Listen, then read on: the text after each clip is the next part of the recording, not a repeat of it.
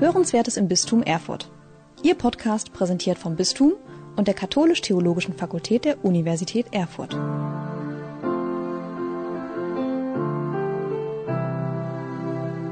So, Herr Händler, jetzt begrüße ich Sie nochmal richtig. Ich habe mir angeguckt, Sie sind, haben Sie ja schon selber gesagt, Journalist. Insofern ein, glaube ich, sehr willkommener Blick von außen auf das, was wir als Kirche tun. Sie sind außerdem Zukunftsforscher. Ja, das wollen meine Kunden immer so, wenn sie eine Veranstaltung machen. Die schreiben das auf die Einladung. Okay, alles klar. Jedenfalls einen Spruch, den ich auf Ihrer Homepage gelesen habe, den fand ich sehr gut. Die, der beste Weg in die Zukunft ist, in Menschen zu investieren. Und das fand ich was sehr Schlüssiges. Und ich freue mich drauf, was Sie uns noch dazu zu sagen haben und übergebe Ihnen das Wort. Naja, weil meine Mitbewerber da draußen in den öffentlichen Debatten und auf den Rednermärkten, die reden über Technik, über Digitalisierung, künstliche Intelligenz, Nanotechnik, Gentechnik, optische Technologien, die reden über Technik. Und es ist ja so, je mehr Technik wir da äh, jetzt einsetzen, desto wichtiger wird der Mensch, der sich dahinter überlegen muss, was diese Technik eigentlich können soll. Also ich glaube, überall ist so verbreitet, wir werden entmündigt und die Technik macht uns äh, weniger wert. Nein, das Gegenteil ist richtig. Je mehr Technik wir benutzen, desto wichtiger wird der Mensch werden. Es wird mehr um das Warum gehen. Und deswegen ist das, was das Evangelium ausmacht, rückt meines Erachtens ganz neu ins Zentrum der gesellschaftlichen Auseinandersetzung. Früher in der alten Industrie, da war das völlig wurscht, was du religiös glaubst. Äh, was du glaubst, es geht uns hier nichts an, geh nach Hause, mach die Tür zu, lass uns damit in Ruhe. Aber der Glaube, der zeigt sich ja im Tun, im Handeln, wie man sich verhält. Und jetzt in der Wissensgesellschaft arbeiten die Maschinen alleine vor sich hin und der Computer macht die strukturierte Wissensarbeit und das, was an Arbeit bleibt, ist Arbeit mit Menschen und Arbeit mit Wissen zwischen Menschen. Und das ist, wird das Zentrale der Arbeit. Und da ist es auf einmal entscheidend, wie man sich verhält. Und jemand kann, Entschuldigung, scheißfreundlich sein. Aber erst wenn man mit jemandem einen Konflikt hat, wird man merken, was der wirklich ähm, denkt, wie der wirklich, äh, was der für einen Charakter hat. Und nachdem wir in 200 Jahren Industriegeschichte die ganzen materiellen Arbeitsprozesse effizienter gemacht haben und die energetischen Arbeitsprozesse äh, effizienter gemacht haben und der Computer die strukturierte Wissensarbeit abgenommen hat, ist eben äh, jetzt planen, organisieren, beraten, Probleme lösen, als erster äh, vom, Problem stehen, was man lösen muss, ähm, da sind die Dinge so komplex geworden beim Arbeiten mit Wissen, dass es der Einzelne nicht mehr überblickt. Wir sind jetzt also in dem Zeitabschnitt, der uns in der Geschichte da äh, bevorsteht, sind wir in einer Ära, wo wir viel mehr angewiesen sind auf das, was andere können oder wissen. Wir waren historisch gesehen noch nie so verwiesen auf andere wie jetzt. Und das, glaube ich, ist ein neues, neuer Ansatzpunkt, um das Evangelium zu thematisieren. Weil jedes Unternehmen in, über die Arbeitskultur nachdenken muss. Und dann blocken genau die Themen aus, die das Evangelium ausmachen. Ähm, und umgekehrt ist es so, die Kirche ist immer eingebettet in ihre Zeit, in ihr sozioökonomisches Umfeld. Und jede Technik verändert immer äh, Organisationsmuster in Unternehmen und verändert Machtverhältnisse in der Gesellschaft. Und die Kirche, die immer eingebettet ist in die Gesellschaft, die, der bröselt dann völlig. Die Kirche geht unter, wie wir sie kannten, aber sie entsteht jedes Mal neu. Und die Frage, die ich mir eben stelle, ist, wenn wir jetzt diese Digitalisierung haben, nicht nur wie verändert das die Arbeit, die Unternehmen, die Organisationsmuster, die Machtverhältnisse, sondern wie verändert es auch die Kirche? Und da kommt eben am Ende eine Kirche raus, wo ähm, die Menschen in der Kirche gut zusammenarbeiten müssen, wo es eine Transparenz braucht, wo es eine gute Kultur der Zusammenarbeit braucht. Und deswegen ist das, was Sie so machen mit Ihrem Pastoralpapier, so wichtig. Also das ist einfach die Wirklichkeit. Jetzt fange ich mal an mit meinen, mit meinen Folien. Also ich bin normalerweise in der Wirtschaft unterwegs. Aber ich bin natürlich kirchlich engagiert. Also ich bin beim Landeskomitee der Katholiken Bayern im Sachausschuss Wirtschaft und bin KKV, Katholiken Wirtschaft und Verwaltung in Bayern stellvertretender Landesvorsitzender, bin im Innovationskreis der Diözese Eichstätt und irgendwie noch im Pastoralrat und mache tausend äh, andere Geschichten.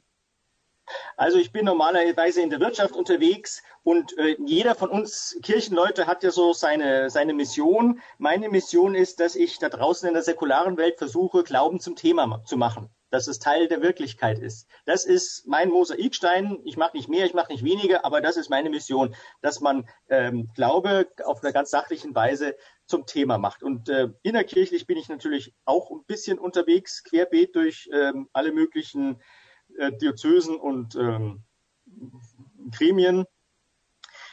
Himmel 4.0, eben Anlehnung an Industrie 4.0, warum das Evangelium in der Wissensgesellschaft ganz neue Chancen kommt. Jetzt beim Begriff Zukunftsforscher, da lachen die Leute immer, weil die Zukunft ist doch offen. Also natürlich ist die Zukunft offen, weil Gott den Menschen in Freiheit geschaffen hat und wir nicht wissen können, ähm, wie der Mensch sich entscheiden wird. Aber es wäre nicht blöd, wenn man was über die Zukunft sagen könnte. Und man kann durchaus was über die Zukunft sagen. Beispielbild hier, wenn man zu dem seiner Zeit beim James Watt, wenn man sich damals hingestellt hätte und gesagt hätte, ja, die Dampfmaschine wird super furchtbar wichtig. Wäre man damals ein Schwätzer gewesen oder hätte man gute Argumente für die These haben können, dass jetzt die Dampfmaschine so wichtig wird? Und damals war das so, dass die englischen Unternehmer nicht mehr hinterhergekommen sind, ihre Bergwerke zu entwässern oder Spinnräder anzutreiben oder den Blasebalg bei der Eisenschmelze, um Luft in den Hochofen reinzublasen. In den damaligen Arbeitsprozessen war die größte Knappheit, das größte Problem, war der Mangel an mechanischer Energie. Und deswegen haben die englischen Unternehmer den wissenschaftlichen Mitarbeiter von der Universität äh, Edinburgh, ich hätte beinahe Erfurt gesagt, äh, Universität Edinburgh, äh, äh, haben gesagt, bitte, bitte erfinde uns eine Dampfmaschine. Und dann hat er zwölf Jahre lang herumgetüftelt, bis das Ding endlich ausreichend effizient war und rentabel angewendet werden konnte. Und das heißt, Veränderungen neue Techniken, neue Organisationsformen, Managementmethoden, Firmenstrukturen, Innovationen im weitesten Sinne entstehen also nicht so einfach aus Jux und Donnerei, sondern Innovationen entstehen aus einem ökonomischen Druck, aus einer Knappheit im Arbeitsprozess.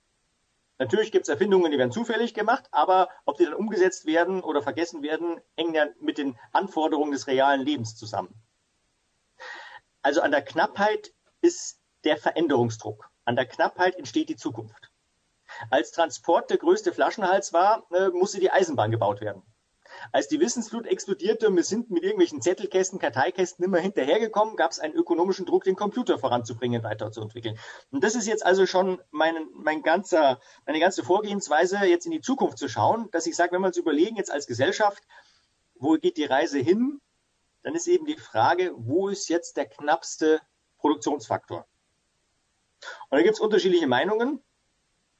Ganz stark ist die Fraktion, die irgendwas mit Energie, Umwelt und so. Da bin ich aber sehr optimistisch. Wir werden Fensterscheiben haben, die Strom produzieren, ähm, Mehrschichtentechnologie bei den Solarzellen mit 42 Prozent Wirkungsgrad, was dann der Pipeline ist. Also ich bin beim Thema Energie sehr optimistisch. Ich glaube, das, was jetzt knapp wird in unserer Gesellschaft, ist was anderes. Wenn man so einen mittelständischen Unternehmer fragt, was ist denn dein größtes Problem? Dann sagt er mir nicht meine Energiekosten, außer er produziert Zement. Wenn man jetzt einen Unternehmer fragt, was ist dein größtes Problem, dann sagt er mir, ja, ich finde nicht die richtigen Leute, meine Leute sind zu blöd, die kapieren nicht, was ich denen sagen will, ich habe schon wieder einen Arbeitsgerichtsprozess führen müssen und übrigens die steigenden Lohnnebenkosten. Und dann schauen wir uns mal an, was steckt eigentlich hinter steigenden Lohnnebenkosten. Und da bin ich bei der Pflegeversicherung. Das hat was mit Lebens- und Arbeitsstilen in den Jahrzehnten vorher zu tun. Da bin ich bei der Rente, weil die Leute aus Krankheitsgründen im Schnitt leider zu früh in Rente gehen. Arbeitslosigkeit hat oft was mit Mangel an Gesundheit zu tun und die stetig steigenden Krankheitsreparaturkosten. Also ich glaube, das, was jetzt knapp wird in unserer gesellschaftlichen Entwicklung, sind alles Themen, die im Menschen liegen. In seinem Sozialverhalten und in seiner Gesundheit. Weil je mehr wir in Bildung investieren, je wertvoller der Mensch wird, desto knapper ist natürlich auch sein Gut. Das als ganz neutrale Beschreibung. Und wenn wir dann über Gesundheit als knappes Gut reden, dann geht es hier eben nicht mehr so wie früher um äh, Blutwerte und ich habe Schmerzen oder nicht und Medizintechnik und Pharma, sondern es geht zunehmend um die seelische Gesundheit. Und das ist jetzt nicht irgend so Gedöns, weil die Leute alle labil geworden sind, sondern das ist ein knallharter Fakt in diesem Strukturwandel hin zur Wissensgesellschaft. Häufig gebrauchter Begriff. Machen wir uns doch mal klar, was heißt denn das eigentlich Wissensgesellschaft? Also ich bin hier in Ingolstadt äh, groß geworden, wo ich auch wieder sitze und lebe mit Familie. Und wenn ich mich erinnere an die 70er Jahre, meine Kindheit, wenn ich da eine Werksführung gemacht habe, wir haben in Ingolstadt so ein großes äh, Autowerk, äh, da standen die Leute in den 70er Jahren äh, am Fließband und haben mit ihren Händen die materielle Welt direkt bearbeitet. Die haben also geschraubt, gefräst, montiert und ein paar wenige im fünften Stock Geschäftsleitung, Vertrieb, die haben irgendwas mit Wissen gemacht. Jetzt, wenn Sie heute bei uns in Ingolstadt eine Werksführung machen und es ist ein Eisenach oder sonst wo auch nicht anders, jetzt sind die Fabrikhallen menschenleer. Da arbeiten jetzt die Roboter alleine vor sich hin und deswegen gibt's alle naslang immer wieder mal gut vermarktete Bücher und Vorträge von Leuten, die den Menschen versuchen, Angst einzujagen. Das Ende der Arbeit, uns geht in Zukunft die Arbeit aus. Glauben Sie es bitte schön bloß nicht. Uns wird niemals nicht die Arbeit ausgehen, Weil Arbeit ist, Probleme zu lösen. Arbeit ist, Probleme zu lösen und weil wir Gott sei Dank auch immer Probleme haben werden, wird uns auch niemals die bezahlte Arbeit ausgehen. Die Arbeit geht uns nicht aus, die Arbeit wandelt sich. Arbeit ist eben nicht mehr wie früher mit den Händen die materiellen Dinge direkt bearbeiten, schrauben, fräsen, montieren. Das haben uns die elektronisch gesteuerten Maschinen, Industrie für Null und so weiter weitestgehend abgenommen. Nein, das, was an Arbeit entsteht, findet jetzt in der gedachten Welt statt. Planen, organisieren, beraten. In dieser gigantischen Wissensflut das Wissen rauszusuchen, was ich brauche, um mein Problem zu lösen. Verstehen, was der andere meint. Das ist eh immer das größte Problem, so also gerade in der Softwarebranche, da geht so ein Programmierer zu dem Mittelständler rein, hat keine Ahnung von den Informationsprozessen in der Firma, kann sich nicht richtig ausdrücken. Äh, der, ähm, der, der Mittelständler fällt alle naslang was Neues ein, die reden aneinander vorbei und dann entsteht am Ende eine Schrankware. Das ist eine Software, die immer nur im Schrank rumliegt und nie zum Einsatz kommt. Das ist jetzt kein Problem der technischen Machbarkeit. Das ist kein Problem von Dingenskirchen Technology oder so, sondern es ist ein Problem von Kommunikation zwischen Menschen.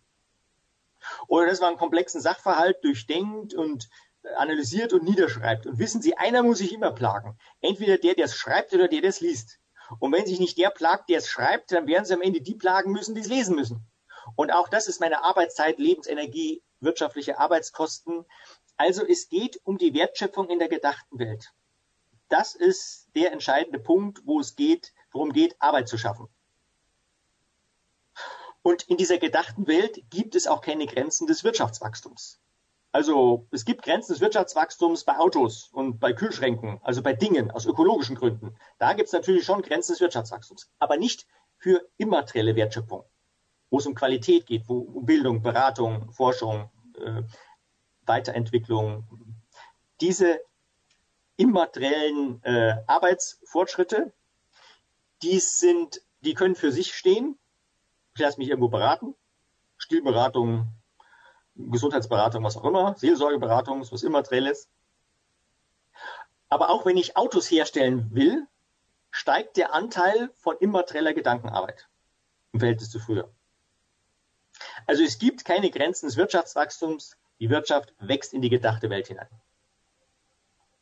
Deswegen bin ich auch kein Freund des bedingungslosen Grundeinkommens, weil wenn wir ein bedingungsloses Grundeinkommen hätten, würde es die Menschen abhalten, das zu lernen und das zu arbeiten, was für die Not, Not gerade notwendig ist.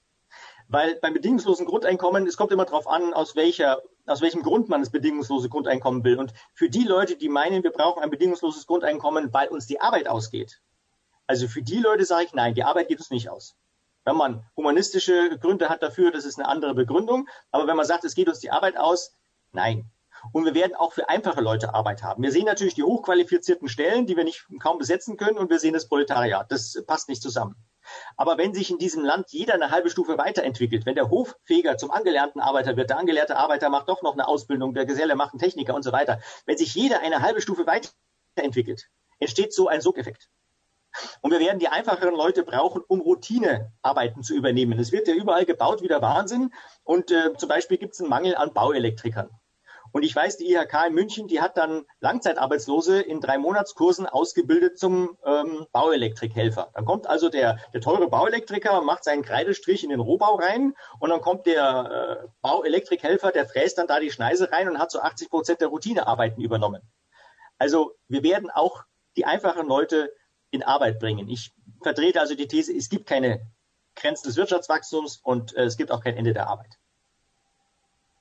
Jetzt ist es so, den Wohlstand, den wir haben, der hängt ab von unserer Produktivität, von unserer Effizienz. Und da muss ich, ähm, wenn ich jetzt hier unter uns Kirchenleuten bin, ähm, da habe ich immer zwei Kröten, die ich bitte meine Kirchenleute zu äh, schlucken weil ich merke, da bin ich selber betriebsblind, aber ich merke, dass wenn ich mit, äh, mit meinen Brüdern und Schwestern hier in der Kirche zusammen bin, dass die oft ein Problem mit Wirtschaft haben. Also in deren Assoziationskette ist Wirtschaft irgendwie was Böses. Ausbeutung, Profitgier. Dass es aber darum geht, unsere, unser, ähm, ähm, dass wir unsere Ressourcen effizient einsetzen. Ich will ja Leiden verringern. Ich will, dass die älteste Generation gepflegt wird. Ich will, wenn ich zum Zahnarzt gehe, das neueste Zeug bekommen. Ich habe drei Kinder. Ich will, dass sie eine gute Ausbildung bekommen. Also natürlich haben wir Christen auch ein Interesse an einer starken Wirtschaft. Nicht als Selbstzweck, Nicht damit jeder sein SUV hat, sondern wir müssen ja in der Welt hier äh, haushalten mit unseren Ressourcen. Wie ich natürlich dann haushalte, da, zeige ich, da zeigt man natürlich wieder auch ähm, sein, seine, seine Werte. Aber Wirtschaft an sich ist gut, weil eine die Konsequenz wäre, dass wir nicht produktiv sind und nicht produktiv heißt, dass wir nicht genug rentable Arbeitsplätze haben, eine hohe Arbeitslosigkeit haben, dass wir politische Instabilität haben, dass uns Staat und Gesellschaft um die Ohren fliegen. Also auch als Christen haben wir ein Interesse an einer starken Wirtschaft. Nicht als Selbstzweck, sondern in dienender Funktion. Und wenn ich jetzt mit meinen Wirtschaftsthemen komme, dann merke ich, dann kriege ich äh, ziemlich viel Opposition, weil die dann so geeicht sind, Umverteilung, böse Ausbeutung, Profitgier. Aber darum geht's nicht. Also wir haben ein Interesse an einer starken Wirtschaft. Und Arbeitsplätze entstehen weltweit nicht dort, wo die Löhne niedrig sind. Da müsste ja in Bangladesch Vollbeschäftigung sein. Neue Arbeitsplätze entstehen weltweit nur dort, wo sie ausreichend produktiv sind. Da, wo ausreichend produktiv gearbeitet wird, da entsteht neue Arbeit. Und was Produktivität ist, das haben wir früher gewusst. Bei der Stanzmaschine weiß ich, ich habe äh, in einer Stunde so und so viele Teile gestanzt. Und wenn ich die 10% schneller mache, habe ich 10% mehr Teile gestanzt. Also früher in der alten Industrie wussten wir, was Produktivität ist.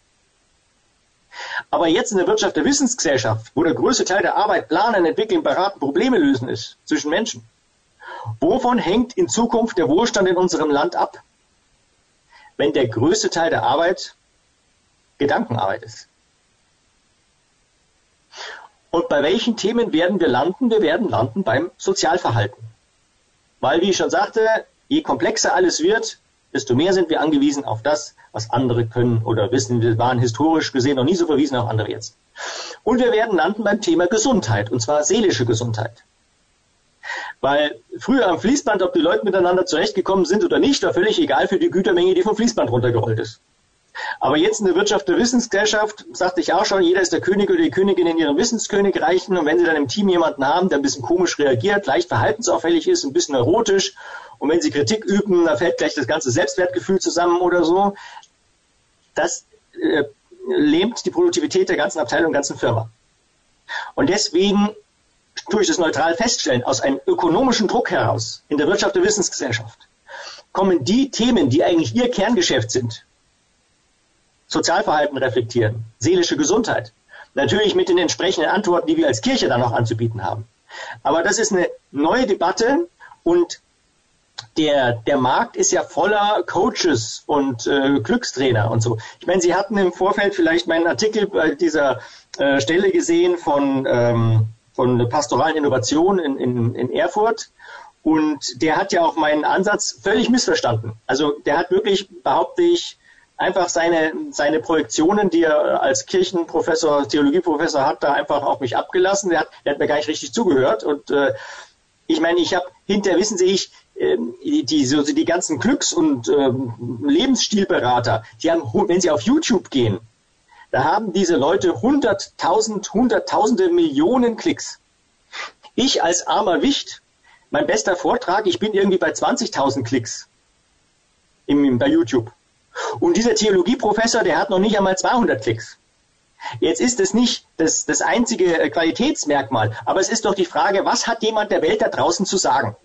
Und wenn jemand keine 200 Klicks hat und äh, meinen Versuch, Glauben in, der öffentlichen in die öffentliche Debatte zu bringen, dermaßen niedermacht, da muss man doch mal ein bisschen nachdenken. Also diese Leute, die ihr festes Gehalt aus Steuermitteln kriegen oder noch schlimmer aus Kirchensteuermitteln und statt zu sagen, schau doch mal, wie der Heilige Geist einfach wirkt, versuchen, alles kaputt zu machen, jede Initiative. Das ist auch etwas, was in der Kirche, wenn ich in irgendwelchen Wirtschaftskreisen bin und ich erzähle was und äh, da gibt's auch genug Manager und Unternehmer, die mich blöd finden und finden, das ist blödes Zeug, was ich erzähle. Aber die halten sich nicht daran auf, die werden versuchen, was ist das, was sie irgendwie für sich konstruktiv mitnehmen können. Wenn ich hier in Kirchenkreisen bin, und dann kann ich die Uhr danach stellen.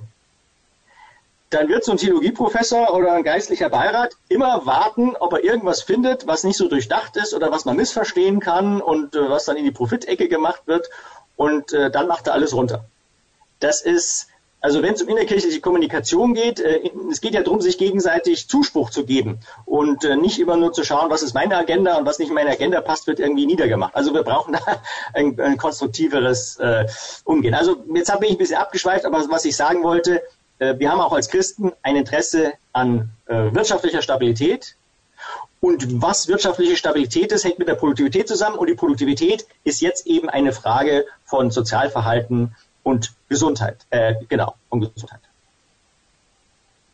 Wie hat sich Arbeit verändert? Hier sieht man, die Landwirtschaft hat die letzten 200 Jahre immer weniger Leute gebraucht. Äh, äh, durch Feldfruchtwechsel, chemische Düngung, Traktor. Die Leute gingen in die Produktion bis Anfang der 60er Jahre und seit Anfang der 60er Jahre baut die deutsche Industrie Arbeitsplätze ab. Und wenn wir sagen, ja, wo entsteht dann Arbeit, da wird über Dienstleistung genannt, aber es ist nicht die Dienstleistung. Neue Arbeit entsteht als Wissensarbeit und nicht als Dienstleistung. Warum ist das was anderes? Weil bei Dienstleistungen, da weiß ich, äh, zum Beispiel der Taxifahrer, der mich von, vom Bahnhof äh, zum Veranstaltungshotel äh, bringt, der kriegt 1,80 Euro pro Kilometer oder was die Kellnerin, die mir abends in der Kneipe Bier bringt, der, die Friseurin, die bei mir zu Hause am Dorf drei Herren in einer Stunde die Haare schneidet. Da ist die Produktivität klar.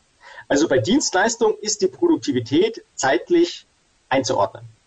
Bei Wissensarbeit nicht. Ich als freier Journalist, ich komme vor, dass ich in der Früh aufstehe, in zwei, drei Stunden einen guten Artikel schreibe, einen Wirtschaftsmagazin verkaufe und gut Geld verdiene. Und manchmal brauche ich fünf Tage, sieben Tage für so einen Text, das ist wirklich zäh und irgendwann sagt der Redakteur, das ist ihm zu langweilig, das kauft er mir nicht ab. Mit Recht. Also wovon hängt meine Produktivität ab? Was ich an Zeit und Energie reinstecke, was ich an Nutzen und Geld generiere. Das ist nicht mehr linear wie an der Stanzmaschine. Oder stellen Sie sich vor, bei Ihnen Freitagnachmittag, äh, Hauptproduktionsmaschine beim so einem Mittelständler in Erfurt äh, geht kaputt und der zuständige Ingenieur soll die Maschine reparieren. Und da gibt es zwei Möglichkeiten. Möglichkeit eins: Freitagnachmittag, Maschine geht kaputt, der Ingenieur sucht den Fehler und sucht und sucht und sucht. Es wird Montag früh, Kollegen kommen rein, er hat den Fehler immer noch nicht gefunden. Oder andere Möglichkeit, Freitagnachmittag, Maschine geht kaputt, er lehnt sich bequem zurück und ruft erstmal einen Kumpel im Nachbardorf an und erzählt es dem. Und dann äh, sagt der äh, an Kumpel, ja, ich kenne eine andere Firma, die haben vor zwei Jahren ein ähnliches Problem gehabt, ruft doch einmal die an. Und dann ruft er die anderen an, die sagen, ja, wir hatten dasselbe Problem, wir kennen auch jemanden, der kann es lösen. Dann ruft er den an, der es lösen kann, der scannt ihm was ein und mailt ihm. Und eine halbe Stunde, nachdem er am Freitagnachmittag ähm, das Problem mit der Maschine hatte, hat er es schon wieder repariert. Und das heißt also, Wohlstand in Zukunft, Wohlstand in der Wissensgesellschaft hängt nicht davon ab, dass wir noch härter arbeiten, wie das Pferd bei George Orwells Animal Farm, sondern Wohlstand in der Wissensgesellschaft hängt davon ab, dass ich Wissen einordnen kann. Und wenn ich selber nicht Wissen äh, einordnen kann, dass ich jemanden kenne, der es für mich einordnet. Weil das Internet hilft mir nur begrenzt, wenn ich ein Problem habe. Ich kann es zwar googeln, aber da habe ich den Datensalat. Ich habe es nicht durchdacht, ich kann es nicht gewichten, ich kann es nicht einordnen, ich kenne die Verbindungen nicht. Und da entsteht die Arbeit für die Generation unserer Kinder und Enkel, dass wir da sehr viele Leute haben werden, die 80 Prozent ihrer Arbeitszeit investieren, in Lesen, Lernen, aktuell bleiben und nur noch 20 Prozent ihrer Arbeitszeit aufwenden, um das verbliebene ähm, um ihr tiefes Wissen äh, für die Rumpfmannschaften in den großen Firmen ähm, anzuwenden. Und wenn das die Zukunft der Arbeit ist, dann muss ich als Persönlichkeit so drauf sein, dass ich mal wichtig sein kann, wenn ich ein Problem lösen kann, dass ich aber auch nur so am Rande ein wenig unterstützend mit dabei bin. Dass ich mit schwankender Wichtigkeit umgehe. Und wenn man dann seinen Selbstwert davon abhängig macht, wie lange man redet oder wie laut und diese ganzen Statusgeschichten, also je statusorientierter eine Kultur ist, desto weniger produktiv ist sie. Und das verändert jetzt weltweit den Wettbewerb. Wir können überall in der Welt als Unternehmer einen Kredit aufnehmen. Und sei es in Saudi-Arabien. Ist völlig wurscht, wo jemand sein Geld herkriegt. Jeder kann jede Maschine weltweit einkaufen. Bei uns München, Milwaukee, USA, Südkorea, völlig wurscht. Technik, Maschine ist weltweit zusammenzukaufen. Jeder kann seine Produkte weltweit vermarkten. Jeder kann einen Spezialisten in Paris für zwei Stunden mieten. Also alle Produktionsfaktoren sind weltweit austauschbar geworden. Und das Einzige, worin jetzt in Zukunft der, der Wettbewerbsunterschied von Firmen, von Regionen, von Ländern, von Kulturen besteht, ist die Fähigkeit der Menschen vor Ort mit Wissen umzugehen. Und Umgang mit Wissen ist immer Umgang mit anderen Menschen, die ich unterschiedlich gut kenne, die ich unterschiedlich gerne mag und mit denen wir unterschiedlich viele berechtigte Interessensgegensätze haben.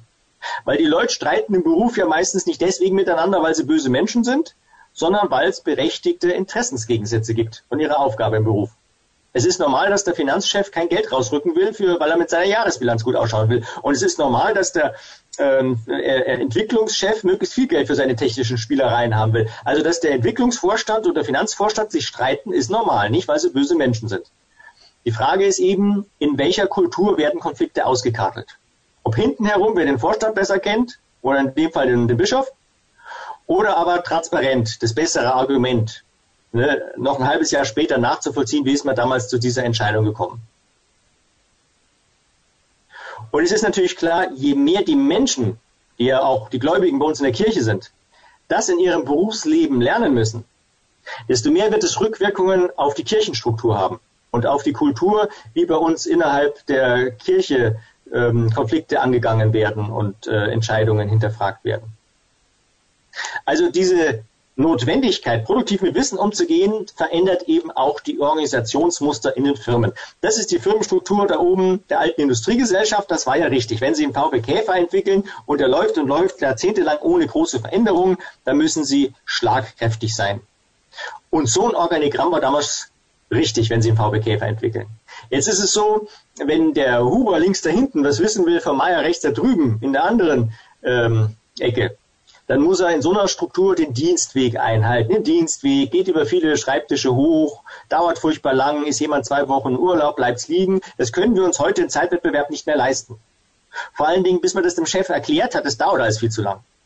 Also müssen in den Firmen, die überleben wollen, da müssen die Leute direkt miteinander reden, die das Problem angeht. Jetzt ist es so, früher, wenn Sie formal gebildet waren, Sie haben studiert, Sie haben einen Meister gemacht, je mehr Sie formal gebildet waren, desto höher sind Sie in der Hierarchie früher nach oben gekommen, weil die Fachkompetenz früher oben war und unten war mal der gehorsame, austauschbare Arbeiter, der es genau so gemacht hat, wie sich das der schlaue Mann da oben ausgedacht hat und das war meistens ein Mann. Aber jetzt in der Wirtschaft der Wissensgesellschaft werden die Dinge so komplex, dass die einzigen, die sich nach auskennen, das sind die auf der untersten Ebene, die Facharbeiter und die Sachbearbeiter. Und je höher man jetzt kommt in der Hierarchie, desto mehr äh, ist es wichtig, die Aufgaben zu organisieren, den Informationsfluss zu gestalten. Die Leute zu fragen, was braucht ihr, um eure Aufgabe gut zu machen? Wenn wir uns das oben so entscheiden, wie wirkt sich das bei euch da unten aus? Erklär mir das doch einmal. Also in einem guten Unternehmen kehren sich die Informationsströme um, nicht mehr von oben nach unten, sondern mindestens zu 51 Prozent von unten nach oben, damit die Entscheidungen der Geschäftsführung einen möglichst realistischen Hintergrund haben. Jetzt sind also diese Strukturen der Standsmaschinenzeit nicht mehr produktiv. Also haben wir Teamarbeit eingeführt. Also nicht mehr wie früher Entwicklungsabteilung, Produktion, Vertrieb. Einmal im Jahr zur Weihnachtsfeier hat man sich gesehen. Nein, Sie holen sich jemanden, ähm, der kennt den Kunden und weiß, was er braucht. Sie holen sich jemanden, der kann es theoretisch entwickeln und Sie holen sich jemanden, der ähm, ähm, kann mit der Maschine umgehen. Jetzt sitzen diese Leute im Team beieinander. Jeder ist der König oder die Königin in ihren Wissenskönigreichen, sind in der Blütezeit der Industrie groß geworden, haben aber nicht gelernt, partnerschaftlich, sachlich, zielorientiert in derselben Augenhöhe zusammenzuarbeiten und empfinden diese neuen Teamstrukturen als Machtvakuum. Und was macht man dann in so einem vermeintlichen Machtvakuum? Man haut dem anderen schon mal vorsorglich eine aufs Maul, damit er nachher klar ist, wer im Zweifelsfall das Sagen hat. Und wenn Sie dann da so einen Platzhirschen haben oder eine Primadonna, die ihren eigenen Selbstwert davon abhängig machen, wie lange sie reden oder wie laut und derjenige, der was Vernünftiges zu sagen hat, der kommt überhaupt nicht zu Wort.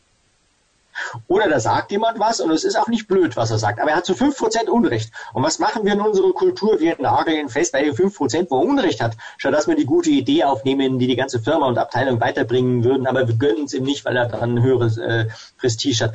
Und das kostet uns so richtig Geld. Also in den letzten 200 Jahren hatten wir die Effizienz erhöht, indem wir materielle Arbeitsprozesse besser hingekriegt haben. Dampfmaschine, Eisenbahn, Elektromotor. Und jetzt hat die Maschinen, die machen das mit der materiellen Arbeit. Jetzt geht es um diese Arbeitsprozesse, die in der gedachten Welt stattfinden, zwischen Menschen. Davon hängt jetzt unser Wohlstand ab. Und da ist das, was jetzt aktuell die Knappheit ist, die Informationsflüsse zwischen, Menschen, die nicht ausreichend effizient sind, was uns Angst kostet, was uns Mobbing kostet, was uns innere Kündigung kostet. Laut Gallup 270 Milliarden Euro Schaden für die deutsche Volkswirtschaft. Männer und Frauen, die im Kopf unterschiedlich verdrahtet sind.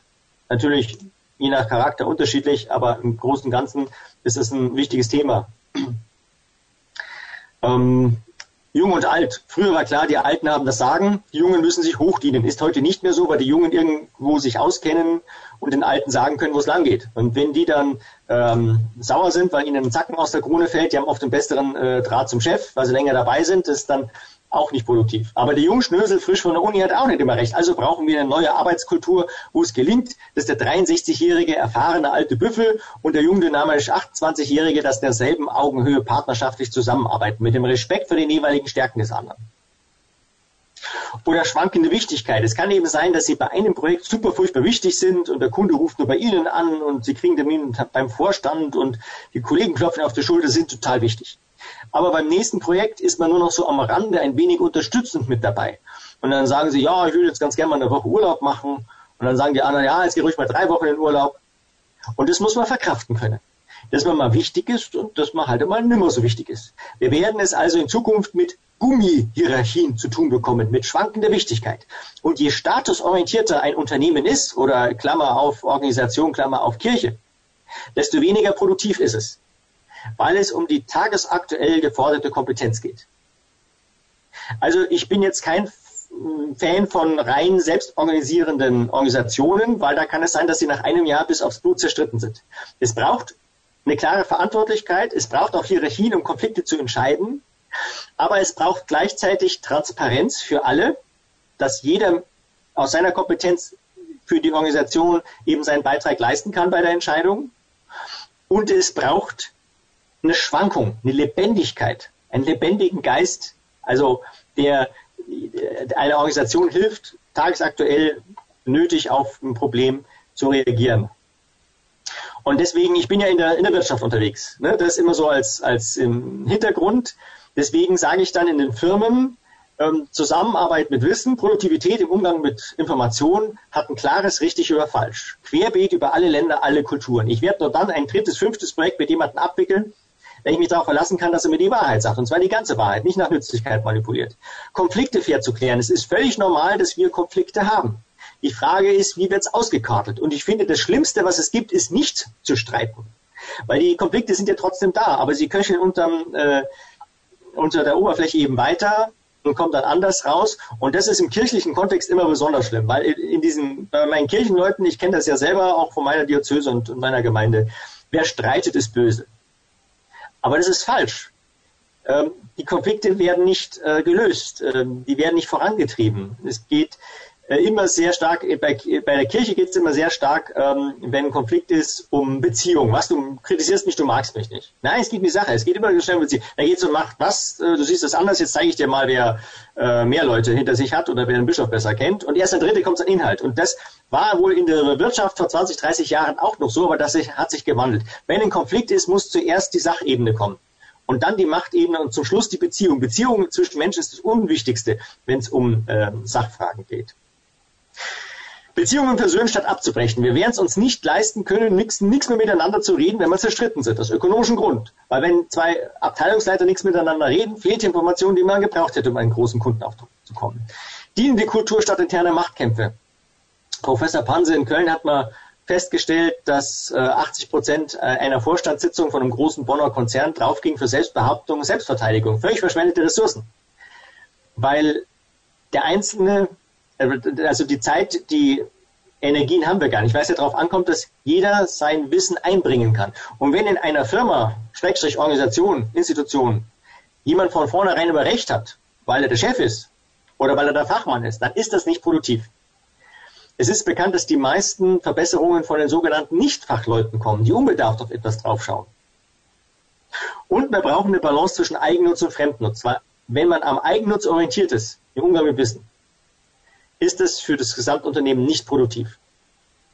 Und jetzt kommt, das ist natürlich in der Theorie die Ethik des Evangeliums. Hast du was gegen deinen Bruder, geh hin und kartet mit ihm aus. Soll ich mich versöhnen? Siebenmal, siebzig Mal. Dann ja sei ein Ja, dann Nein sei ein Nein. Da meine ich, haben wir eine Chance. Diese Debatten existieren ja sowieso in den Firmen. Ob wir da als Kirche uns drum kümmern oder nicht. Diese Debatten, die existieren.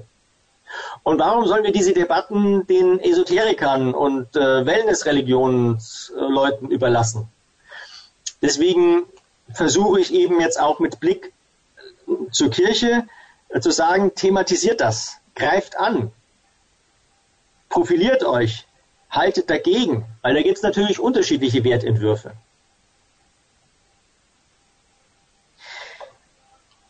Dieser produktive Umgang mit Wissen hat, äh, braucht eine andere Haltung. Also wir kommen aus einer Gruppenethik. Gruppenethik ist, der Einzelne muss sich der Gruppe unterordnen und andere Gruppen werden bekämpft. Also eine religiöse Gruppenethik ist, wir sind die Rechtgläubigen, die anderen kommen alle in die Hölle. Opus Dei, Legionäre Christi, die islamische Umma, ist, das ist eine Gruppenethik. Da haben wir uns als Einzelne raus emanzipiert. Meine Stärken und Schwächen, meine Vorlieben. Wenn ich mit ganz konservativen Kirchenleuten zu tun habe, die sagen, der Individualismus ist schuld, dass es in der Kirche so Bach runtergeht. Und dann sage ich immer, nein, nein, die Kirche, da liegt im Individualismus. Die Kirche hat sich von der Massenviehhaltung verabschiedet. Weil die Werteentwicklung, Werte, äh, Wertevermittlung früher in der Gruppenethik, das war ja mehr Dressur. Aber meine Werte sind nur dann belastbar, wenn ich sie reflektiere. Und deswegen brauche ich die individuelle Freiheit. Nur mit individueller Freiheit kann ich meine Werte reflektieren und werden sie belastbar. Und nur dann kann ich zur Universalethik kommen. Universalethik ist, liebe deinen Nächsten wie dich selbst. Oder die säkulare Form, Kants kategorischer Imperativ. Aber diese Universalethik, wo ich zwar meine berechtigten Interessen vertreten darf, aber auch Respekt habe vor den berechtigten Interessen der anderen und wo es mir vor allen Dingen darum geht, das Gesamte voranzubringen und nicht meine Kostenstelle und meine Karriere. Und wir haben die Konflikte zwischen Gruppenethik und Individualismus und zwischen Individualismus und Universalethik querbeet durch alle Religionen und Kulturen, aber von der Theorie des Evangeliums her ist für mich das Evangelium die Universalethik. Also wenn man sogenannte christliche, wenn, wenn da in Ungarn, äh, wenn, die, wenn der Orban sagt, er verteidigt ja das christliche Abendland, das ist kompletter Blödsinn, meine ich, weil der eine Gruppenethik verteidigt. Und äh, so kann man dann die verschiedenen Ethiken durchdeklinieren. Ist klar, Nationalsozialismus ist eine Gruppenethik. Der Einzelne wenn ein Krieg nach Russland geschickt wird und fällt, ist angeblich die Frau stolz, dass das fürs Vaterland äh, gefallen ist. Der Kommunismus ist eine Gruppenethik. Der Einzelne muss sich im Kollektiv unterordnen, der kapitalistische Feind wird bekämpft. Die Aufklärung schafft natürlich die Gruppenethik zu brechen und zum Individualismus, das ist der Einzelne, aber dann bin ich wieder nur im Individualismus, dann komme ich nicht zu, zu, zur Universalethik. Auch die alten Griechen, das archaische Griechenland war gruppenethisch, dann kommen die griechischen Philosophen, die schaffen den Individualismus, aber Griechenland geht den Bach runter, weil sie es nicht schaffen, über das Individuum hinaus zu einer Universalethik zu kommen. Und jetzt machen wir mal die Brücke zur Religion. Also in der Wirtschaft hört man mir eigentlich ganz gern zu, wenn ich den Zusammenhang zwischen Religion und Wirtschaft herstelle. Umgekehrt ist es schwieriger in kirchlichen Kreisen zu thematisieren, dass eigentlich die wirtschaftlichen Veränderungen ähm, auch zu religiösen Veränderungen führen. Ähm, Sie müssen sich vorstellen, zum Beispiel die Dampfmaschine. Dampfmaschine wird entwickelt, damit man Bergwerke entwässern kann, ne, aus ökonomischer Notwendigkeit. Jetzt gibt es auf einmal ähm, Unternehmer, die beschäftigen Tausende von Menschen und verdienen ein Wahnsinnsgeld. Müssen halt leider auch einen Haufen Steuern zahlen, was die jetzt nicht so freut. Aber wenn sie schon so viel Steuern zahlen müssen, diese Dampfmaschinenunternehmer, dann wollen die jetzt im Staat mitreden, wofür Steuergelder ausgegeben werden. Deswegen wollen die Pressefreiheit haben oder Vereinigungsfreiheit haben, wollen Parlament haben, so mitreden. In England funktioniert das ganz gut, dass die Unternehmer mit in dieses Adelsparlament kommen. Aber in Frankreich hat man Absolutismus. Und als der französische König 1789 die drei Stände einberuft, um die Steuern zu erhöhen nach 189 Jahren, ähm, sagt der dritte Stand nein. Und wer ist der dritte Stand? Das sind diese Dampfmaschinenunternehmer, die reichen, die reiche, die reiche, das reiche Bürgertum. Und die erklären sich dann zum, zur eigentlichen Nationalversammlung und so kommt es zur französischen Revolution. Also die französische Revolution war eine Unternehmerrevolution gefährlichste Schicht in einer Gesellschaft. Wenn ich jetzt das Geschichtsbuch meiner Kinder anschaue, wenn die da in der achten Klasse irgendwie Aufklärung und französische Revolution machen, da steht drin, dass die da irgendwie Locke und Hobbes und Montesquieu die Aufklärer hatten und dann gab es die französische Revolution. Und so war es nicht. Sie haben eine Dampfmaschine, sie haben die politische, äh, sie haben die wirtschaftliche Macht bei den Unternehmern und die setzt sich dann eben auch politisch durch. Und den Unternehmern stinkt dass die Kirche keine Steuern zahlt und dass sie so viel äh, Land produktiv hat, ein Drittel des Landes. Und deswegen sind die Unternehmer hinter der Säkularisierung. Also habe ich am Ende eine säkularisierte Kirche. Wenn der James Watt eine Dampfmaschine entwickelt, haben sie 30 Jahre später eine säkularisierte Kirche. Oder so war das auch ähm, im Mittelalter. Also sie haben dann nach der Völkerwanderung im frühen Mittelalter diese Haufendörfer am Waldrand, die sie selber versorgen mit 200, 300 Einwohnern. Dann kommt um das Jahrtausend jemand auf die Idee mit dem Ochsenjoch, dass man mit so einem Ochsenjoch fünfmal mehr Kraft entwickelt und dem Flug, ähm, also dass man fünfmal mehr Erde äh, umschmeißen kann mit dem Flug, also mehr Nährstoffe bekommt.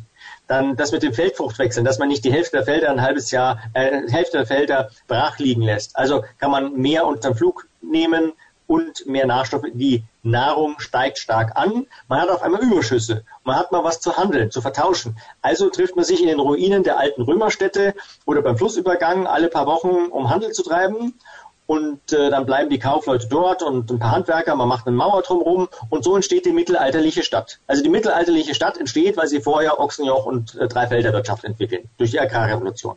Jetzt äh, Kirche findet eigentlich nur statt in den Benediktinerklöstern und in den ganzen Dörfern äh, haben die ihren germanischen Aberglauben eigentlich wie weiterhin vorher auch. Und in diesen neuen Städten gibt es auch einmal superreiche Leute und es gibt Lumpenproletariat. Das gab es vorher nicht. Und dann kommt der Franz von Assisi in Norditalien und konfrontiert diese reiche Gesellschaft in der Stadt mit, der, mit dem Evangelium. Und so entsteht der Franziskanerorden, um die mittelalterliche Stadt seelsorgerisch kirchlich zu versorgen. Also wenn jemand ein Ochsenjoch entwickelt, dann haben sie am Ende eine Stadt mit Franziskanerorden. Jede Technik verändert die Gesellschaft und dadurch auch die Kirche, weil die Kirche eingebettet ist. Wenn der zu Gutenberg da dazukommt, da mit beweglichen Lettern, dass man Flugblätter ganz billig äh, drucken kann, dann wird der Dorffahrer, der nicht gebildet ist, ähm, mit irgendwelchen neuen äh, religiösen Ideen konfrontiert. Also braucht die katholische Kirche mehr Bildung. Es kommt zur Reformation und die Kirche reagiert mit den Jesuitenorden. Also wenn der die Druckerpresse entwickelt, haben sie am Ende einen Jesuitenorden. Und das ist eben das, was ich versuche innerkirchlich klarzumachen. Leute, wenn wir da draußen eine technologische Veränderung haben, dann verändert das unsere Gesellschaft und es verändert die Kirche. Die Kirche, wie sie kannten, geht unter, aber es entsteht was Neues, weil das Evangelium, das Wort Gottes, das bleibt ja. Und deswegen finde ich das gut, was Sie gemacht haben, weil jetzt, ohne jetzt mit dem Zusammenhang, haben Sie mit Ihrem Pastoralpapier sich genau um diese Themen gekümmert. Es gibt übrigens auch den umgekehrten Effekt, also nicht nur die Technik, Wirtschaft äh, wirkt auf Religion, sondern das, was die Menschen in ihren Köpfen haben, das bestimmt ihr Verhalten. Und so äh, wirkt Religion auch auf Wirtschaft. Wir kennen die Geschichte von Max Weber. Vor 120 Jahren hat er festgestellt, die äh, evangelischen Gebiete im Deutschen Reich, die waren industrialisiert und die katholischen Gebiete nicht. Und selbst in Mischgebieten wie in Baden war das so, dass die Protestanten 50 Prozent mehr Einkommen zu versteuern hatten. Und warum das denn? Die Protestanten, die Katholiken sind ja nicht dümmer. Und der hat es erklärt mit der Wirtschaftsethik der Religionen, also für einen Katholiken beten und arbeiten, ja, Schatz im Himmel ist wichtig, äh, arbeiten auch, aber beten, Schatz im Himmel ist wichtiger. Der Protestanten durch Luther ist Arbeit äh, geheiligt worden, mit Wirkung an der Schöpfung Gottes. Und äh, bis zu den Calvinisten, die sagen, mein Reichtum ist ein Zeichen der Gnade, die ich vor Gott gefunden habe. Und was machen jetzt so arme Puritaner, wenn sie wieder eine Handvoll Geld verdient haben? Konsum ist Sünde, was machen sie mit dem Geld? Sie investieren es. Und so entsteht der Kapitalismus in den evangelischen Gebieten des Deutschen Reiches und Europas, während die katholischen Gebiete länger hinterherhinken. Also das, ähm, wie Menschen denken, geprägt durch ihre Welt, äh, Wertvorstellungen, das wirkt sich aus auf die Wirtschaft. Und wenn es jetzt eben weltweit darauf ankommt, mit Wissen produktiv umzugehen, dann geht das nur in einer Gesellschaft, wo der Einzelne sich in Freiheit entfalten kann. Und wenn ich also eine äh, Religion habe, wo der Einzelne sich dem Gruppendruck unterordnen muss, dann werden diese Gesellschaften über 200 bis 500 Euro Wertschöpfung pro Person und Monat nicht hinauskommen. Also ein Gruppendruck ist nicht produktiv. Aber eine Gesellschaft, wo der Einzelne sein Ding macht, eine rein individualistische Gesellschaft, ist auch nicht produktiv. Deswegen bin ich der Meinung, dass wir hier in Europa und Mitteleuropa eigentlich ganz gut aufgestellt sind, weil wir von unserer Geschichte, von unserer Geisteskultur eigentlich dem hm, Schema besser entsprechen als andere Weltregionen, weil wir sowohl die Freiheit des Einzelnen kennen, aber auch die äh, Rücksicht und Respekt auf das Gesamtwohl. Jetzt hat, was hat es mit dem Evangelium zu tun, diese wirtschaftlichen Veränderungen? Ich habe mir mal den Spaß gemacht beim Neujahrsempfang vom Diözesanrat bei uns in Eichstätt, mal von Gesprächsrunde zu Gesprächsrunde zu gehen und die Leute zu fragen, was ist jetzt eigentlich die frohe Botschaft? Was ist jetzt eigentlich die frohe Botschaft? Und Sie werden es nicht glauben, aber jeder hat mir was anderes erzählt. Ich meine, es geht ja nicht darum, jetzt eine gemeingültige Definition zu finden, aber wir kommen wenigstens ins Gespräch, wenn wir diese Frage mal stellen, was ist denn die frohe Botschaft? Und äh, naja, der vom Priesterseminar sagt, äh, liebe deinen Nächsten wie dich selbst. Der will natürlich auch Selbstliebe, der will starke Priester haben. Und die vom Ordensreferat, die sagt, ja, die Menschen umarmen und danach erst über den Glauben reden. Kam aus der Behindertenarbeit. Ähm, der, der Zusammenratsvorsitzende, der sagte Feindesliebe, Bischof Hanke, den habe ich gefragt, der hat gesagt, aus der Freundschaft mit Christus heraus in der Welt zu wirken. Also jeder sagte was anderes.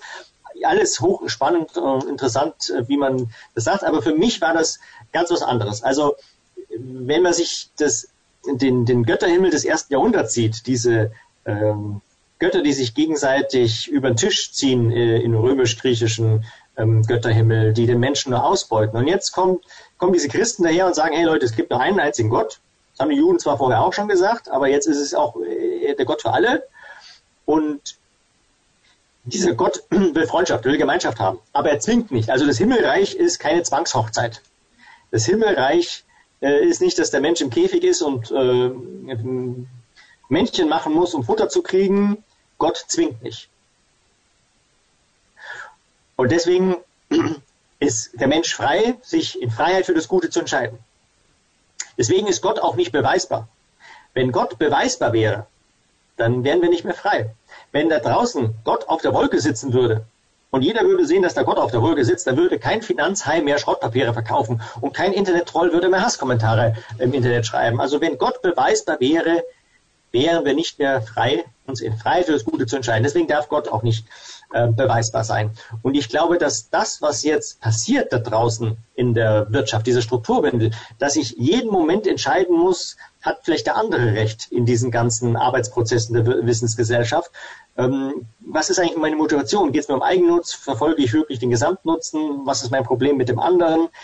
Ich glaube, dass das, was das Evangelium ausmacht, sich in Freiheit für das Gute zu entscheiden, dass ich das jetzt erst entfalten kann. Kaum sind 2000 Jahre Kirchengeschichte vorbei, ist das, was das Evangelium ausmacht, kann sich jetzt erst so richtig entscheiden. Also nicht die Vergangenheit war christlich, sondern jetzt kommt erst das, was, was es so richtig spannend macht. Jetzt ähm, erzähle ich noch so zehn Minuten, Viertelstunde, was, was mein eigentliches Anliegen ist und was, äh, wenn ich in Wirtschaftskreisen bin, eigentlich ganz an den Anfang gehört. Sie werden dann schon verstehen, warum das dann wieder mit Wissensarbeit und auch mit Kirche und Evangelium zusammenhängt. Mein eigentliches Thema, wo ich herkomme, sind lange Konjunkturzyklen. Also die Wirtschaft schwankt. Es gibt nicht nur kurze und mittlere Zyklen. Es gibt Konjunkturbewegungen, die dauern viel länger als die Zeiträume, in denen wir unsere Karriere planen oder Politiker die nächsten Wahlen. Das sind Zeiträume, die dauern so 40 bis 60 Jahre, 20, 30 Jahre Boom Vollbeschäftigung, 20, 30 Jahre Verteilungskämpfe, Elend, Arbeitslosigkeit. Und die wurden zum ersten Mal beschrieben in den 1920er Jahren von einem russischen Ökonom, der hieß Nikolai Kondratjew. Der hatte sich angeschaut, Veränderungsraten des Kohleverbrauchs und äh, der Inflationsraten und stellte dann Anfang der 20er Jahre in einem Aufsatz fest, übrigens auf Deutsch, meine Daten sagen mir, dass wir eine lange und tiefe Wirtschaftskrise vor uns haben, die ein paar Jahre später als Weltwirtschaftskrise auch wirklich kam. Und er lebte in Russland, in der Sowjetunion, da waren jetzt die Kommunisten an die, an die, Macht gekommen. Und die Kommunisten dachten damals bei der Weltwirtschaftskrise, aha, da bricht jetzt endlich der Kapitalismus zusammen. Und der Kontrativ widersprach und sagte, nein, da bricht nicht der Kapitalismus zusammen, das ist nur ein tiefes Tal zwischen zwei langen Strukturzyklen. Und es galt als konterrevolutionär, deswegen wurde er verhaftet, kam in Einzelhaft, wurde 1938 erschossen. Also Wirtschaftswissenschaft kann durchaus auch lebensgefährlich sein. Und die Erklärung, die er hatte, warum es so langfristige Konjunkturbewegungen gibt, der hat also gesagt, es gibt relative Knappheiten. Das war Ende des 18. Jahrhunderts der Mangel an mechanischer Energie. Und dann haben die die Dampfmaschine gehabt und haben mit Hilfe der Dampfmaschine Bergwerke entwässert, haben viel mehr Erz und Kohle hochgeschafft, haben Spinnräder angetrieben, die 200 mal produktiver waren als das Handspinnrad. Man hat mit der Dampfmaschine ein Blasebalg angetrieben, um mehr Luft in den Hochofen reinzublasen, hat dort höhere Temperaturen erreicht, äh, mehr Eisen kann aus dem Erz rausgeschmolzen werden, ähm, Eisen wird billiger, hat eine höhere Qualität, mehr Handwerker können sich Eisenhandwerkszeug leisten. Also wieder eine Erfindung, Dampfmaschine, so viel Anwendungen, eine solche Produktivitätssteigerung. Und nur weil wir so stark produktiver werden, gibt es ganz viele neue rentable Arbeitsplätze, die vorher nicht möglich waren. Bis vor zwei, drei Jahren haben ja diese nassforschen Ellenbogenpropheten der Digitalisierung überall erzählt, jetzt kommt Digitalisierung, alles wird furchtbar anders und 40 Prozent der Leute werden arbeitslos. Nein, die historische Wahrheit ist eine andere. Die historische Wahrheit ist, man wird produktiver und deswegen gibt es neue Arbeitsplätze. Großer Boom bis nach den Napoleonischen Kriegen, nächster Flaschenhals, Mangel an Transport. Wenn Sie da irgendwelche Güter über morastige Feldwege in die nächste Kleinstadt transportieren wollten, war das zu aufwendig. Da lohnte sich nicht zu investieren, Leute zu beschäftigen, äh, war furchtbar ungemütlich. Es kommt zu einer tiefen Wirtschaftskrise 20, 30 Jahre. Wissen wir nicht aus Statistiken, die hat man damals nicht erhoben, aber wir wissen das aus der Literatur. Elendsromane von Victor Hugo, Les Miserables, Charles Dickens, Oliver Twist. Also aus der Literatur wissen wir von diesem Massenelend. Und diese Wirtschaftskrise wird überwunden durch den Bau der Eisenbahn. Die Eisenbahn wird nicht gebaut, weil die Leute keine Lust mehr hatten, mit der Kutsche zu fahren, sondern weil es Unternehmer gibt, die im Wettbewerb stehen und ihre Kosten senken müssen. Und im Bau der Eisenbahn waren damals die größten Produktivitätsreserven drin. Es ist es so, das wissen wir ja alle, die Menschen wollen sich nicht ändern. Und alles, was wir gelernt haben, war eine teure Investition. Und niemand von uns möchte, dass das, was er so mühsam hat, lernen müssen, dass es plötzlich weniger wert sein soll. Deswegen werden die Leute immer eher ihre Wahrnehmungen anpassen, als ihre Meinungen zu ändern. Und deswegen haben sie Widerstand, wenn was geändert werden soll. Bei der Eisenbahn war das so, die Fürsten wollten nicht, dass die Schienen über die Fürsttumsgrenzen rübergehen, weil sie Angst hatten vor Machtverlust. Die Ärzte haben gesagt, ab 30 Stundenkilometer äh, wird man vielleicht Hirnkrankheiten bekommen. Prediger haben gesagt, wenn Gott gewollt hätte, dass der Mensch sich auf Rädern fortbewegt, hätte man auch welche gegeben. Also die ganze Gesellschaft wehrt sich gegen diese grundlegende Strukturveränderung, bis es uns irgendwann endlich ausreichend schlecht genug geht. Und dann sitzen die Unternehmer vor Ort beieinander und sagen, los Leute, jetzt lasst uns mal unser letztes Geld zusammenschmeißen, die Ärmel hochkrempeln und die Eisenbahn in die nächste Kleinstadt bauen. Und so ist eben aus der Unternehmerschaft heraus, also die mit dem Rücken zur Wand stehen im realen Leben und diesen Veränderungsdruck spüren, die bauen die Eisenbahnen. Das kommt nicht aus der Politik, kommt nicht aus der Universität, sondern aus der Wirtschaft. Da kommt dieser Veränderungsdruck, die Eisenbahnen zu bauen. Werden Binnenräume erschlossen, größere Stückzahlen, Skaleneffekte, großer Boom bis 1873. Gründerkrach. Was passiert beim Gründerkrach? Da waren jetzt die Eisenbahnen gebaut zwischen den damaligen Gewerbezentren und der zusätzliche Eisenbahnkilometer in irgendeine Kleinstadt bringt nicht mehr so einen großen zusätzlichen Nutzen. Also der Grenznutzen fällt. Es lohnt sich nicht mehr zu investieren. Wenn ich weniger habe, wofür es sich lohnt zu investieren, brauche ich weniger Geld vom Geldmarkt. Und was passiert mit den Zinsen? Zinsen sind ja nicht Teufelszeug wie in diesen Internet-Verschwörungstheorien, sondern nur Angebot und Nachfrage auf dem Geldmarkt. Also was passiert? Ich habe nichts zu investieren, brauche weniger Geld. Die Zinsen sinken und sinken und sinken auf null Prozent. Damals hatten wir auch schon null Prozent nach dem Eisenbahnbau. Das ist also überhaupt nichts Besonderes. In der Geschichte waren die Zinsen immer bei Null, wenn eine Technik äh, fertig investiert war. Die Ökonomen diskutierten damals, dass ähm, Geld zum freien Gut werden würde. Und dann geht das freie Geld, wenn die Zinsen bei Null sind, eben in die Börse und Immobilienblase und dann kracht alles zusammen. Das ist der Gründerkrach. Da haben sie 20 Jahre lang leichte Deflation, Arbeitslosigkeit, Elend, ähm, Verteilungskämpfe. Der Bismarck hat die Sozialversicherung eingeführt, damit die Arbeiter nicht zu den Sozis gehen. Der Kulturkampf gegen die Katholiken. Ungemütliche Zeit. Kolonialismus, man sucht das Heil in, in Kolonien. Das geht so, bis die nächste Knappheit überwunden wird. Die Dampfmaschine ist gefährlich, laut, inflexibel, aber mit Hilfe des elektrischen Stromes kann man Energie dosieren, an die Stelle hinbringen, wo man es braucht. Massenproduktion wird möglich durch den elektrischen Strom. Chemieindustrie wird möglich durch den elektrischen Strom. Mit ähm, Chemieindustrie kann ich Dünger künstlich herstellen. Die Landwirtschaft boomt. Ich kann mit elektrischer Strom, Chemie, Medikamente herstellen. Die Leute leben länger. Bildungskapital amortisiert sich länger. Stahl kann ich 80 Prozent billiger herstellen mit Hilfe des elektrischen Stromes. Also kann ich jetzt mit Stahlträgern Häuser viel höher bauen. Ich kann Handelsschiffe aus Stahl bauen. Ähm, der Getreidepreis aus Südamerika wird mit dem deutschen Getreidepreis vergleichbar. Also eine Erfindung elektrischer Strom. Wieder die historische Wahrheit. Eine solche Produktivitätssteigerung, so viele neue rentable Arbeitsplätze, großer Boom bis in den Ersten Weltkrieg hinein. Der Erste Weltkrieg beschleunigt die Elektrifizierung. Und dann haben wir die Situation, dass Anfang der 20er Jahre alle Fabriken in Europa und USA elektrifiziert waren. Ende der 1920er Jahre waren je nach Region 80 bis 90 Prozent der privaten Haushalte an das elektrische Netz angeschlossen. Also was da passierte vor der Weltwirtschaftskrise ist, dass die Infrastruktur rund um den elektrischen Strom, die war fertig investiert. Und dann gibt es nichts mehr zu investieren und dann brauche ich weniger Geld. Und dann sinken die Zinsen und sinken und sinken und sinken und das freie Geld geht nach New York an die Wall Street 1929, bis man dann eben ähm, den schwarzen Donnerstag in New York hat und den schwarzen Freitag äh, in Europa. Und dann haben sie die Weltwirtschaftskrise über viele Jahre hinweg mit einer leichten Deflation, mit einer hohen Arbeitslosigkeit, Rechtspopulismus, äh, Handelskriege, Verteilungskämpfe, Elend, Sündenböcke. Schon nach dem Eisenbahnbau war das so, dass die Juden in München auf offener Straße verprügelt wurden, weil die angeblich schuld sind an der Wirtschaftskrise.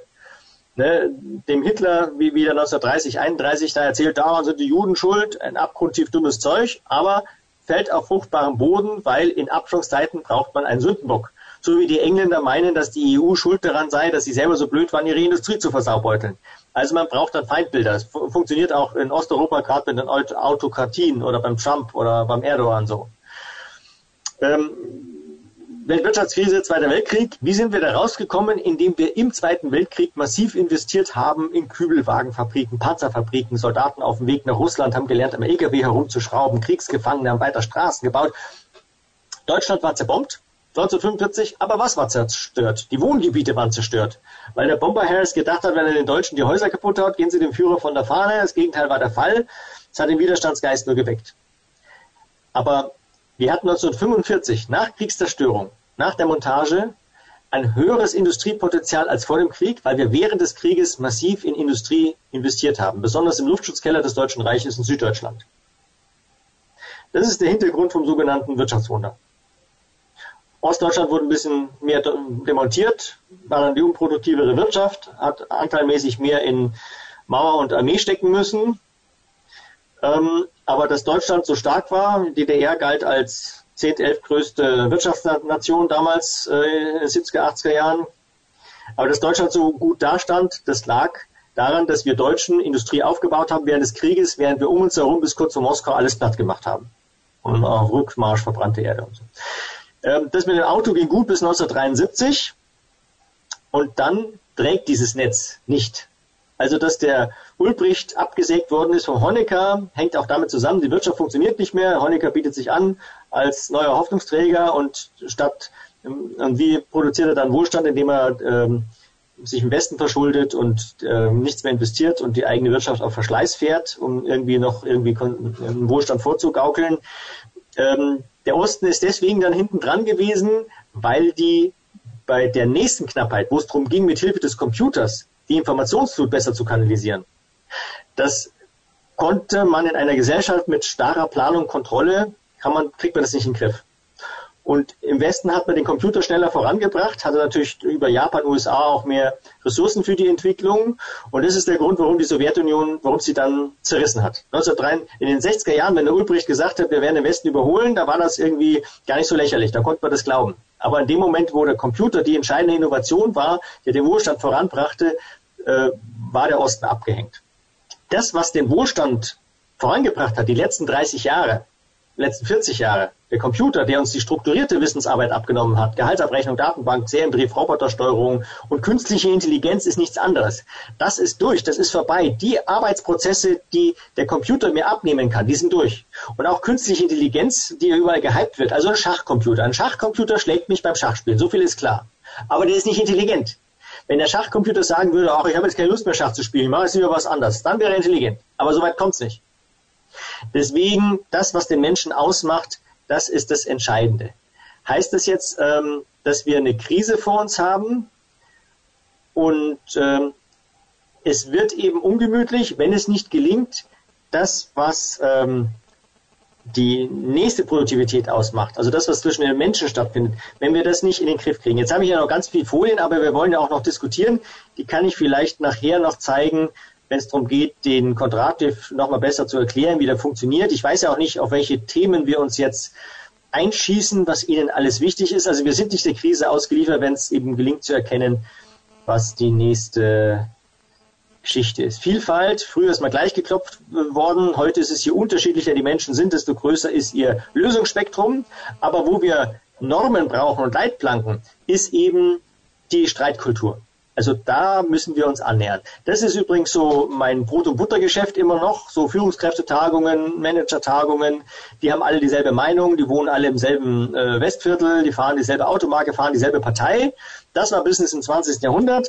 Business im 21. Jahrhundert sieht so aus. Männer und Frauen, junge und alte, unterschiedliche Charaktere und so ein Kampfschwein, so ein Klingonen brauchen sie auch bin übrigens mal ausgezeichnet worden vor längerer Zeit von der Russischen Akademie der Wissenschaften. Das war 2010 ähm, für meine wirtschaftswissenschaftliche Arbeit. Vielleicht haben Sie auch nur gefreut, dass jemand im Westen sich mit dem Kontrativ beschäftigt. Dann habe ich auch einen Vortrag gehalten, habe das hier gezeigt. Die haben alle ganz konsterniert äh, geschaut, weil die kannten Raumschiff Enterprise nicht. Also von daher, äh, dass die kulturelle Prägung auch sehr stark die Wahrnehmung bringt.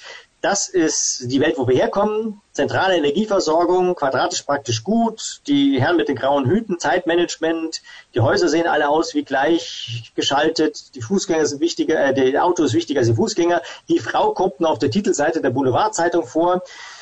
Wie gut, dass es Wirtschaftskrisen gibt, damit zusammenbricht, was zusammenbrechen muss, damit die Wirtschaft äh, irgendwann die Welt so ausschaut, das Runde zum Eckigen, dezentrale Energieversorgung, partnerschaftliche Familienarbeit, Arbeit und Freizeit ähm, gut miteinander zu vereinbaren.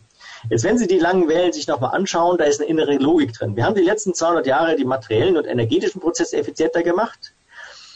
Und das war die Industriegesellschaft. Jetzt kommt die Wissensgesellschaft. Wir werden weiterhin Industriegüter herstellen, aber die eigentliche Arbeit ist, dass die Menschen in der gedachten Welt die entscheidende Wertschöpfung leisten.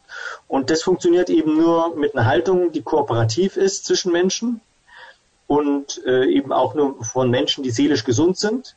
Und diese beiden Themen rücken ins Zentrum der gesellschaftlichen Auseinandersetzung. Und wenn die Kirche gesellschaftlich äh, relevant, sie wird wieder re gesellschaftlich relevant, wenn sie sich um diese beiden Themen kümmert. Das Gesundheitsthema, das ist auch nur noch ganz am Rande. Da kann man sich dann auch unterhalten, inwiefern Gesundheit und seelische ähm, ähm, Seelsorge zusammen hängt. Man kann sich über Prävention unterhalten. Hier Gentechnik. Es ist eben auch im Gesundheitsbereich nicht die Technik wie beim Photoshop, dass man ein paar Zähne der Fliege reinklebt. Man hört nichts mehr von der Gentechnik. Die haben die Gene entziffert, aber haben keine Ahnung, wie die interagieren. Es sind eher im Gesundheitsbereich die Lebensstilprobleme, nicht die Technikprobleme. Genau, kurzer Werbeblock. Es gibt ein richtiges Buch, Geschichte der Zukunft, 500 Seiten. Ähm, es gibt die Kurzfassung, Kontratis Gedankenwelt, es gibt den Kontrativ im Original und es gibt mein Himmel 4.0 wo ich den ähm, eben für meine Kirchenleute was geschrieben habe. Und ich schreibe gerade ein Buch, das heißt Geschichtsbuch für Optimisten, warum das meiste früher schlechter war und in Zukunft besser sein wird. Da geht es eben auch darum, vor allen Dingen, wie das Christentum die Welt schon immer äh, verbessert hat. Vielen Dank für dieses äh, Forum und Feuer frei. Also ich kann ja dann auf die einzelnen Folien dann auch wieder hm, zurückkommen.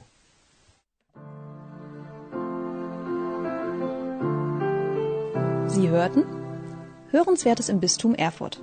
Ihr Podcast präsentiert vom Bistum und der Katholisch-Theologischen Fakultät der Universität Erfurt.